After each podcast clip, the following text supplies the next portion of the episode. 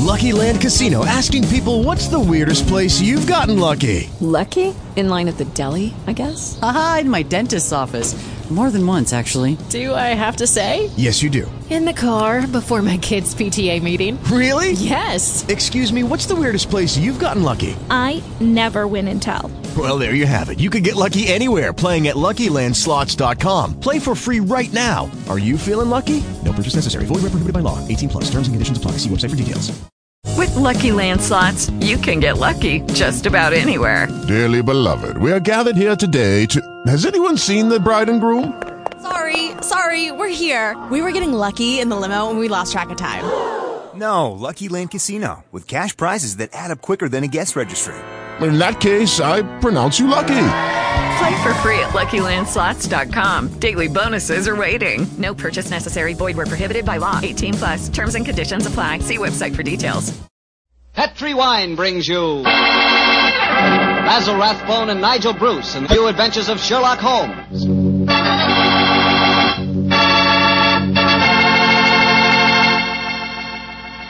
The Petri family, the family that took time to bring you good wine, invites you to listen to Doctor Watson tell us another exciting adventure he shared with his old friend, that master detective, Sherlock Holmes.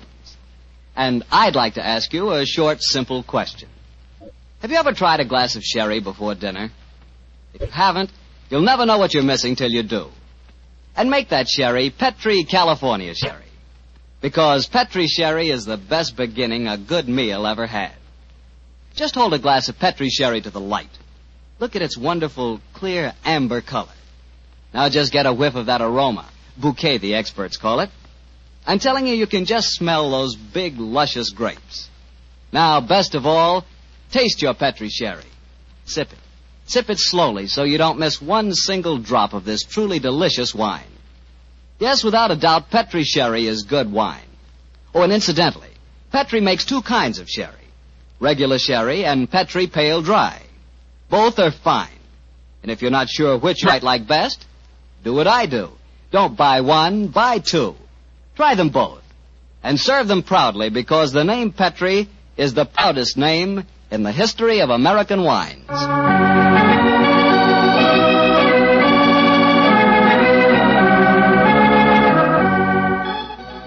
And now I'm sure our good friend and host, Doctor Watson, is waiting, so let's go and join him. Come in.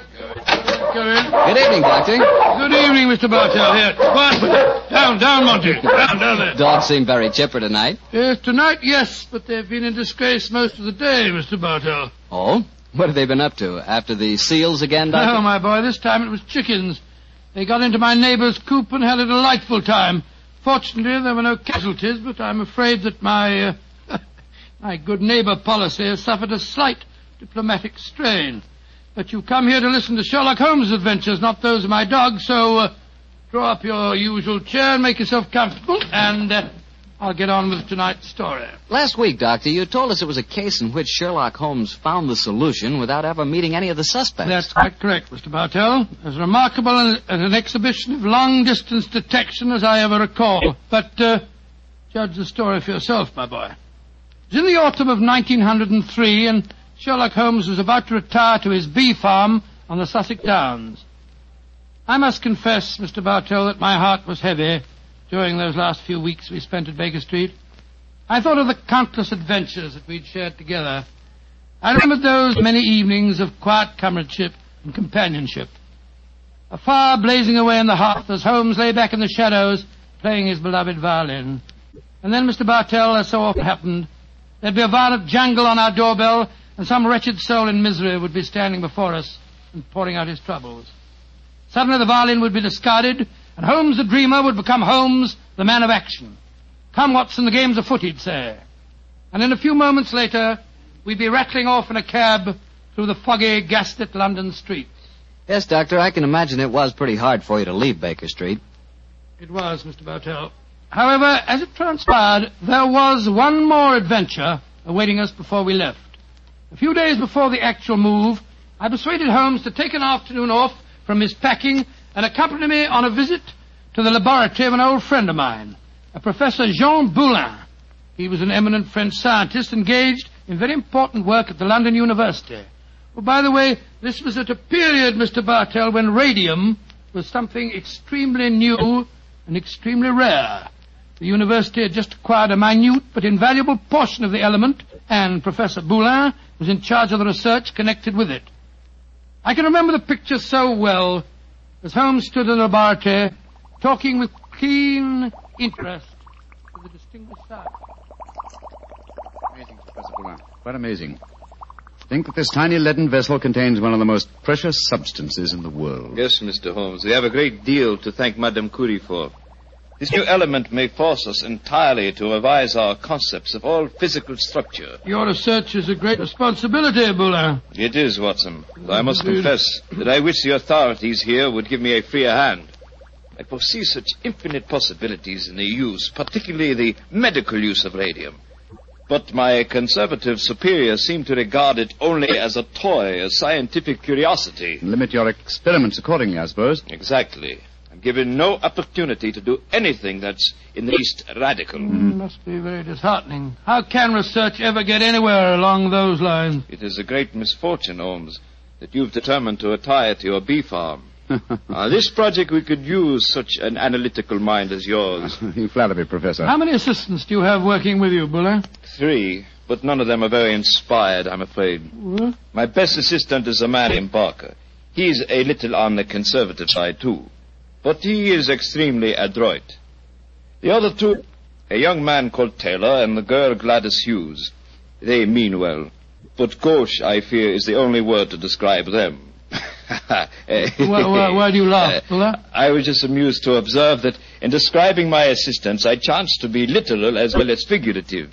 It's odd that random symbolism can sometime... Uh, uh, but never mind that. You would like to see the laboratory? Yes, yes, indeed we yes, would. Thank you very much. I have some extraordinarily interesting photographic plates that record the emanations of radium. They're over here. I think you will find them most fascinating.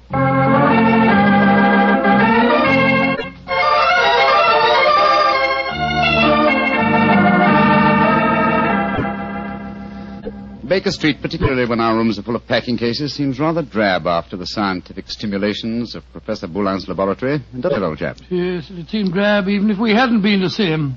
I feel frightfully depressed, Holmes. I just don't know what I'm going to do without you. Oh, you're still a young man, Watson, and a susceptible one. You'll marry again. No, no, I won't. Yes, you will, old chap. And you'll end up by being glad that your old roommate, your difficult, rather unsociable old roommate... is living in retirement on the Sussex Downs. Rubbish. I shan't feel anything of the kind. In any case, I don't think you'll be able to stay in retirement for long. Your mind is much too alert to be satisfied by being a sort of midwife to a bunch of beastly bees. Oh, dear Watson. I feel that you'll never eat honey again. Yes, you can laugh, Holmes, but I could see how excited you were when Boulin suggested that you might help him with his radium experiment. A flattering suggestion, I must admit, my dear fellow. Just the same, I... Oh... Now, who the devil's that? From the urgency of the tug on the bell pull, I'd say that it was a client. And don't head him off, will you, old chap? Yes, I'll, I'll do my best.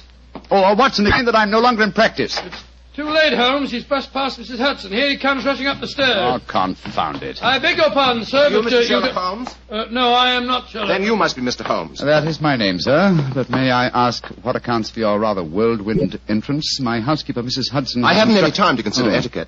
My sister Gladys Hughes has vanished. Vanished mm-hmm. into thin air. You've got to find her for me, Mister Holmes. I'll pay you any fee you name, but you've got to find her. Uh, Mister Hughes, I'm extremely sorry that your sister has vanished, but I'm afraid that I can do nothing to help you. I'm retiring. I'm giving up my practice. If you won't help me, I'll go to someone who will. That's exactly what I mean, sir. I suggest that you go to the police, or if you insist on a private investigator, I can strongly recommend Mister Martin Hewitt. Yes, his address is um, thirty-nine Pont Street, Knightsbridge. Good day to you. Uh, good day, Mister Hughes. thirty-six Pont Street, Knightsbridge. Yes, I cannot stand his concern, but his manners leave a great deal to be desired. Holmes, Holmes. Gladys Hughes, his missing sister. That was the name of one of Professor Boulin's assistants, wasn't it? True, old fellow, but it's uh, probably only a coincidence. What? Both Christian and surnames are extremely common ones. Well, I... I have a feeling that it may not be a coincidence. Oh, come now, my dear fellow. Don't you try and embroil me in a fresh adventure. I've retired and I'm leaving for Sussex in a few days. And if any more clients come wrenching at my doorbell, I shall ignore them.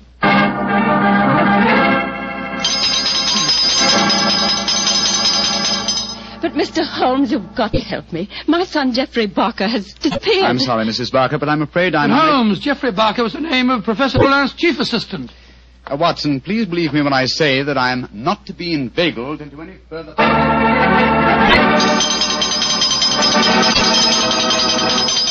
Missus Taylor, I'm sorry, but I can't help you. Oh, but Mister Holmes, it's my husband. He's disappeared. We, we've only been married three months and now... Oh, it's... terrible. I, I've been so worried ever since he started to work on that strange new radium with Professor Jean Boulin. Holmes, you can't pretend it's coincidence any longer. Gladys Hughes, Geoffrey Barker, and now Taylor, the three assistants of Professor Boulin. I know it, Watson.